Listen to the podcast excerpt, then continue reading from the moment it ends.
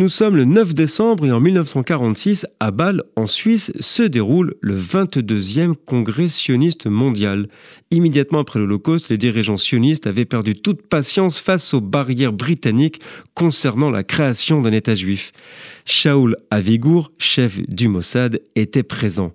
Ainsi, les sionistes ont décidé de résister par la force à la politique britannique et les mouvements clandestins juifs ont redoublé leur campagne pour endommager les installations britanniques telles que les lignes de chemin de fer, les postes de police et les bases de l'armée.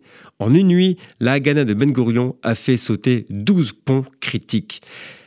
Ces efforts furent largement couronnés du succès et, en 1947, la Grande-Bretagne déclara son intention de se retirer, conduisant ainsi au plan de partition de l'ONU de novembre 1947.